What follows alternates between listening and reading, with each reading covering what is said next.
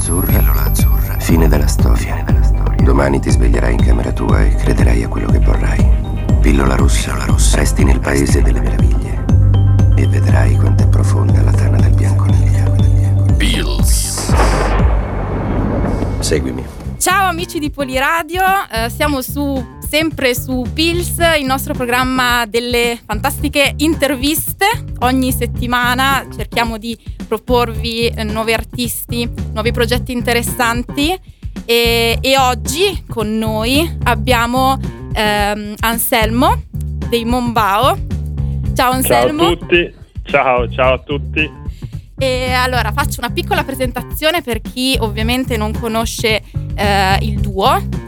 I Mombao sono appunto un duo fonda- eh, fondato da Anselmo e da Demon ed è un, pro- un, progetto molto interessante, coinvolgente e originale. Sono questi eh, gli aggettivi che, a cui ho, ho, pensato per definire eh, questo, questo duo. Io ci ho trovato anche molti riferimenti a performance artistiche, perché musica e performance secondo me eh, si mischiano molto in quello che i Mombao fanno. Oltre a mescolare musica e performance, cercano anche di eh, mischiare eh, lingue e canti popolari. Questo secondo me è un fattore molto molto interessante e che li ha resi, grazie a questi fattori molto particolari, i protagonisti dell'ultima edizione eh, di X Factor. Se non ovviamente non l'avete visto, il mio consiglio è andate a ripescarlo prima, magari anche di ascoltare questa, questa intervista. Eh, io faccio, parto subito a bomba con la prima domanda perché spulciando un po' eh, nella vostra biografia ho visto che avete fatto tantissime cose e quella che mi ha colpito di più è il videogioco. perché sono rimasta. Ah, beh, eh, sembra un secolo fa, però sì. Ma infatti, ma perché poi ho visto che l'avete fatto durante il periodo del, del lockdown, quando tutti eravamo chiusi tra le mura ca- esatto. della nostra casa, voi avete realizzato questo. Ma cioè, ci vuoi raccontare esatto. un po' di più com'è nata l'idea? Se avete ottenuto i risultati che speravate? Allora, beh, innanzitutto per chi volesse, fosse interessato, c'è un, eh, un piccolo documentario su YouTube di qualche, insomma, 5 minuti, eh, girato e montato da Isacco Zanon che, che, che ci ha seguito in questa, in questa avventura folle eh, dove spieghiamo meglio che cosa, che cosa, è avvenuto e come, perché insomma in sostanza eravamo, era, era, la prima ondata, sembra di parlare di dieci anni fa, ma era un anno e mezzo fa e, e mm, fondamentalmente, vabbè, lo sappiamo tutti, eravamo tutti chiusi in casa ed era il primo periodo in cui erano chiusi tutti i locali, non si poteva fare nulla, non si poteva suonare live, non ci si poteva trovare. Allora, io avevo iniziato con dei miei amici a giocare a questo videogioco violentissimo e totalizzante e, mm, e, a un certo punto ho coinvolto anche Damon e, e Isacco che, che, ci ha seguito per tanto tempo come management e booker. E, e quindi ci è venuta questa idea, visto che c'era, una, c'era, la possibilità nel videogioco di costruire degli strumenti musicali, ci siamo detti, beh ma se non possiamo trovarci dal vivo, perché non organizziamo un concerto live in uno spazio virtuale, visto che lo spazio fisico non reale non, non possiamo abitarlo. E, e, quindi è nata questa follia, tra l'altro nel peggior videogioco possibile, perché si chiama Rust, è un videogioco violentissimo dove il, il, personaggio, l'avatar che, che, che, animi, muore tutto il tempo o perché viene ucciso dai cinghiali o perché viene ucciso da altre persone che hanno costruito armi potenti o perché mm, muori di fame e, e, muori o perché vai in acqua e neghi e muori. Insomma, è un videogioco violentissimo, complicatissimo, mega ansiogeno e quindi abbiamo dedicato una quantità di tempo senza senso a costruire, a costruire un palco in mezzo, in mezzo, a una baia su un'isola semi abbandonata e a costruire questo palco con la batteria e il pianoforte. Abbiamo fatto un soundcheck di una durata senza senso e abbiamo fatto un concerto, un concerto live sul videogioco. Belli, bellissimo. Ma poi quando si era chiusi in casa immagino che l'idea era proprio quella di, di, sca- di voler scappare. Cioè io l'ho proprio colta così questa, questa vostra idea, mi è piaciuta un sacco. E infatti partiamo anche un po', parliamo anche di performance, perché vabbè, noi Poliradio abbiamo molto a cuore il teatro, tantissimo, abbiamo anche diversi pa- partner eh, sul, sul milanese, insomma. E secondo me, osservando le vostre performance e anche quella che mm, la prima che avete fatto a X Factor, eh, quello che viene all'occhio, secondo me, è la vostra teatralità. E volevo sapere eh, se, se, potevi raccontarci se, se, c'è un, cioè se ha davvero un ruolo il teatro per voi, nella vostra musica, nella vostra vita, se ce l'ha avuto. Assolutamente sì, nel senso che quello l'idea di, di suonare con, uh, con, il corpo coperto di argilla e body paint è, è, un, uh, dire, è un, dispositivo uh, scenico che abbiamo rubato o preso in prestito dal Teatro Valdoca, che questa è una compagnia di teatro di Cesena, composta soprattutto da Cesare Ronconi e Mariangela Gualtieri e poi anche da Lucia Palladino e altri, altri performer che abbiamo conosciuto, con cui abbiamo collaborato.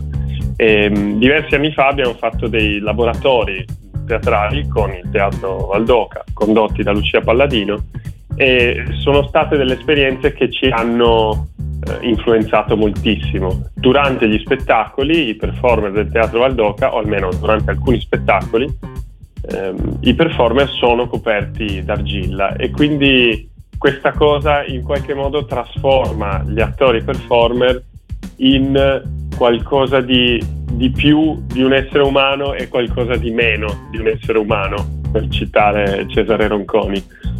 E, e questa cosa abbiamo iniziato a sperimentarla per caso, cioè un po' per scherzo, un po' per caso, un po' per, per, per tentativi abbiamo iniziato a suonare coperti d'argilla e abbiamo visto che, che questa cosa ci permetteva di, di, trasformarci. È come se fosse una maschera che, che ci permette di, di, diventare qualcosa di diverso da, da noi stessi. E, e, sul palco e rispetto a, alla musica che suoniamo, questa cosa diventa un dispositivo molto forte sia per noi sia per il pubblico. Sì, sì, da pubblico posso confermare che, che si vede e si sente tanto quello che mi hai appena detto. E, um, un'altra, spulciando sempre tra la vostra bi- biografia, eh, un altro aspetto che mi ha un po' incuriosito e che mi piacerebbe, insomma, mi piacerebbe saperne di più è che ho visto che siete stati selezionati per Milano Mediterranea, che è un, insomma, un centro d'arte un po' particolare, un po' originale, e avete iniziato sì. a sviluppare eh, con delle tecnologie audio-video e delle telecamere, delle camere Kinect, immagino, quelle per muoversi. Sì, ehm, sì, E mi piacerebbe sapere mh, mm, qualcosa di più. Che cos'è che avete fatto? Cosa avete prodotto? Allora, beh, quello è stato, è stato un progetto molto articolato che ha coinvolto diverse persone. Appunto, Milano Mediterranea, eh, questa, questa associazione che ha organizzato un festival a cui abbiamo suonato a giugno di quest'estate, eh, l'idea del progetto era quella di fare delle azioni ehm, di integrazione sociale attraverso le arti nel quartiere del Giambellino, che è un quartiere di periferia di Milano, eh, molto multietnico, dove ci sono delle case popolari, ci sono anche delle, diciamo, c'è una situazione sociale non semplice, ecco. E quindi all'interno del progetto siamo stati um, a suonare per strada con il nostro set, il nostro busker set, cioè il set in cui non abbiamo la batteria completa, gli amplificatori, ma un, una versione da, da, musicisti di strada. E quindi abbiamo suonato per strada in alcuni, in alcuni luoghi del quartiere per eh, condividere la nostra musica e per raccogliere canti popolari dalle persone che abitavano il quartiere. È stato pronto? Mi sentite? Sì, sì, sì ti sentiamo. Sì, ah, ok, sì. perché sono a casa in questo momento dove ogni tanto manca rete, quindi non, non ero sicuro che saltasse la rete. E insomma abbiamo suonato per strada, abbiamo raccolto, conosciuto musiche da, dal, dalla Libia, dal, dall'Algeria, dal Marocco, dal, eh, da alcuni ragazzi zingari rumeni, da, da tantissime parti del mondo. E, e, poi abbiamo restituito uno di questi canti durante il festival. Parallelamente a questo siamo stati in, a base, Milano, a condurre una residenza con un'associazione, eh, un gruppo teatrale, sempre per ricollegarci a prima, di cui facciamo parte, che si chiama Kokoschka Revival, che si occupa anche di, di interaction design e di nuove tecnologie.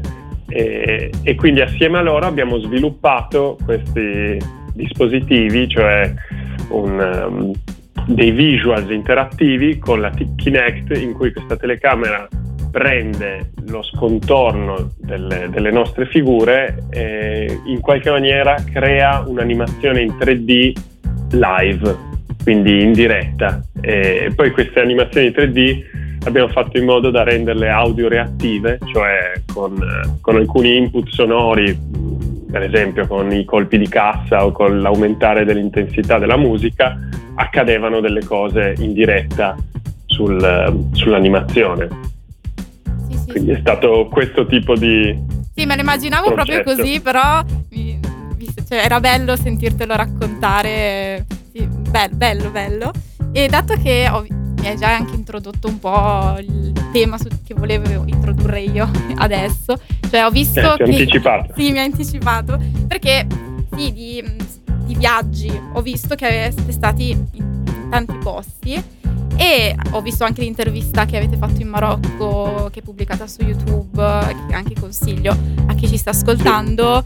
E, ehm, la domanda è: mm, vede, avete visto delle differenze tra l'accoglienza sia musicale che artistica verso di voi in Italia e l'accoglienza in altri paesi dove siete stati? Ma diciamo che più che una differenza di accoglienza è stato, beh, soprattutto l'esperienza in Marocco per noi è stata fondamentale per vedere quanto diversamente si fruisce la musica in altri contesti. Ed è stato soprattutto dopo il Marocco, dopo aver incontrato la musica Gnawa, che è un genere di musica eh, trans legata ai rituali sufi, eh, tradizionale marocchina, è stato soprattutto dopo l'incontro con questa musica che abbiamo deciso di suonare giù dal palco e con il pubblico intorno a noi, quindi di cercare un palco più circolare e meno frontale. E, ehm, ricordo suonammo a un certo punto in un, eh, in un auditorium ad Agadir, nel sud del Marocco, un auditorium, eh, una specie di teatro auditorium moderno, appena ristrutturato. E finiamo il concerto e noi siamo abituati a dare per scontato tutta una serie di, um, di chiamiamoli canoni o convenzioni per cui si sa che quando un gruppo finisce di suonare e esce dal palco, se il pubblico vuole altra musica, batte le mani e chiede il bis. Se il pubblico non vuole più ascoltare, si alza e va via. Questa cosa noi europei, diciamo, noi italiani europei, la diamo per scontato. E in realtà è una convenzione. In Marocco non esiste questa convenzione. Infatti, finimmo il concerto, uscimmo dal palco il pubblico rimase in sala a battere le mani cioè, mm, e poi quando, quando, finirono di battere le mani restarono tutti fermi seduti in silenzio uscimmo di nuovo e dicemmo ma quindi non è chiaro ma volete che suoniamo ancora? siamo stati sì, bravi sì, sì.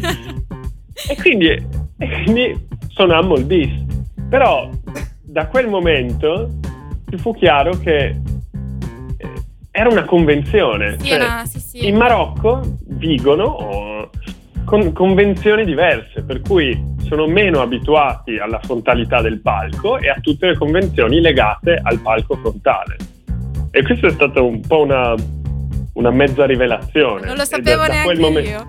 Sono stata un po' di quel... concerti, ma al fuori Europa mai, e quindi adesso so che cosa aspettarmi. Sì, sono, come dire, c'è un rapporto diverso con, con, il palco, con chi sta sul palco e soprattutto il palco, eh, il palco rialzato, quello a cui siamo abituati noi, crea anche una gerarchia, cioè c'è il, il, l'esecutore o il performer, il musicista, l'attore che sta più in alto e sta in un, in un luogo rialzato, mentre in molti rituali di musica popolare la musica sta in mezzo alle persone, sta uh, magari al centro dell'attenzione, ma non c'è un, un, un rialzo fisico non c'è un rialzamento fisico. E quindi questo crea tutta una serie di rapporti diversi tra chi sta tra chi sta suonando, chi sta performando e chi ascolta.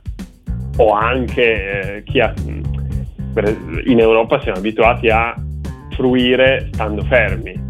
Sì. Per fortuna, non sempre, per fortuna ci sono molti, molte dinamiche che stanno cercando di rompere questa, questa, diciamo, questo tipo di convenzione, però è molto radicata in noi l'idea che chi deve ascoltare un concerto sta seduto, fermo eh, e guarda e ascolta e basta, mentre in altre forme di musica il, non è previsto che si stia fermi, non è proprio concepito che si ascolti e basta, ma ascoltare è sempre un ascoltare e muoversi, ascoltare con il corpo e non solo con le orecchie. Sì, è vero. E ehm, dato che stiamo, ci stiamo avviando verso la fine, secondo me è arrivato il momento di introdurre un po' il tema successivo e direi che ci ascoltiamo tutti insieme il, il singolo che hanno portato prima, alla prima audizione a X Factor, eh, Toy Pa. Toy Pa.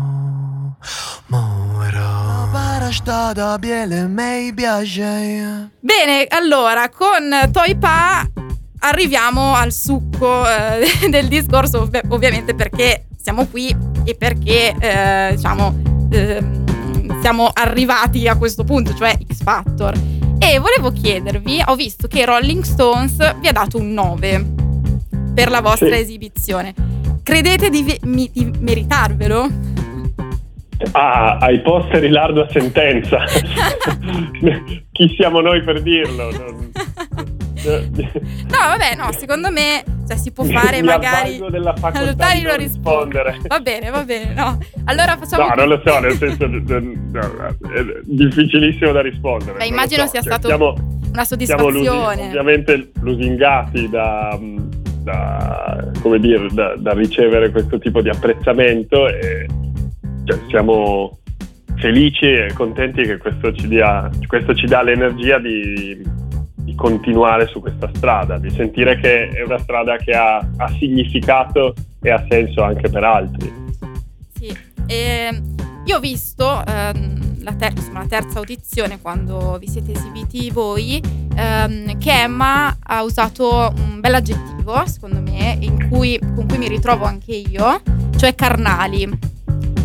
Eh, che... Carnalità, me lo sì. stanno ripetendo tutti beh, da, eh, perché settimane. Eh, rimane, me rimane, rimane nella testa, un po' secondo me l'aggettivo, anche secondo me che vi, che vi de- definisce. Ma secondo voi ci sono anche altri aggettivi che possono definire la vostra musica, così come, sì, dico carnali, che non, vabbè, non è proprio un aggettivo, la carnalità è più un sentimento, qualcosa che si prova, qualcosa che si vede.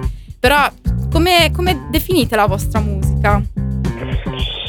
Ah, eh, anche questa è una domanda difficilissima, cioè fare etichette, non è mai, fare etichette non è mai una bella cosa. È però... sempre difficile definire. Sì, eh, diciamo, io personalmente cerco il più possibile di rifuggire alle, dalle definizioni.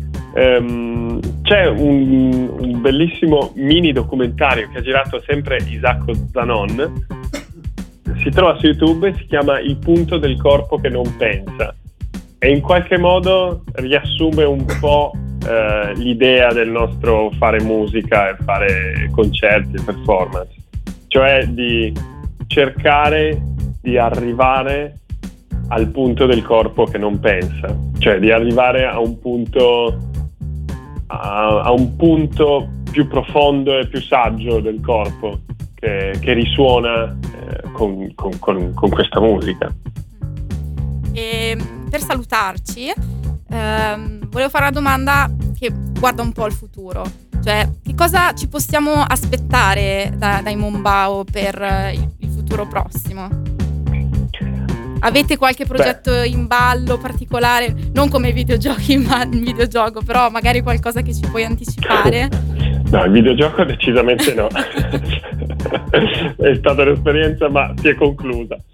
Ehm, per il futuro, beh, ovviamente continuiamo a, a, a cavalcare questa ondata di X Factor. E, ehm, ci saranno delle sorprese che non possiamo ancora svelare, ovviamente. Infatti, io e... sto ehm, cercando di essere il più neutra possibile perché non voglio siamo, dire. Siamo il più neutri possibile, non diciamo nulla. Ci, sono, ci, saranno delle sorprese, ci limitiamo a dire questo. Ok. E, e sul futuro ovviamente abbiamo dei piani e delle strategie, eh, però sono sicuramente legate molto a come andrà durante il programma. Per cui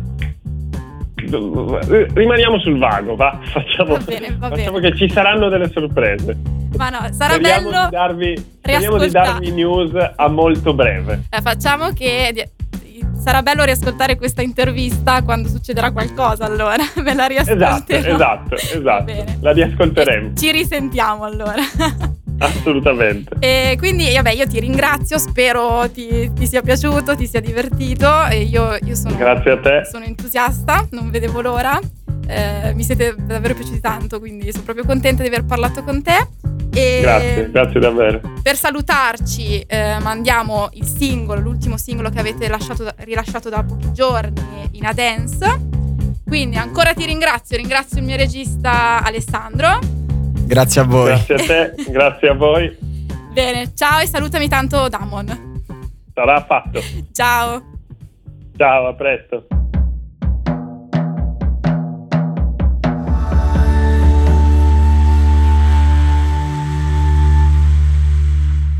Bills.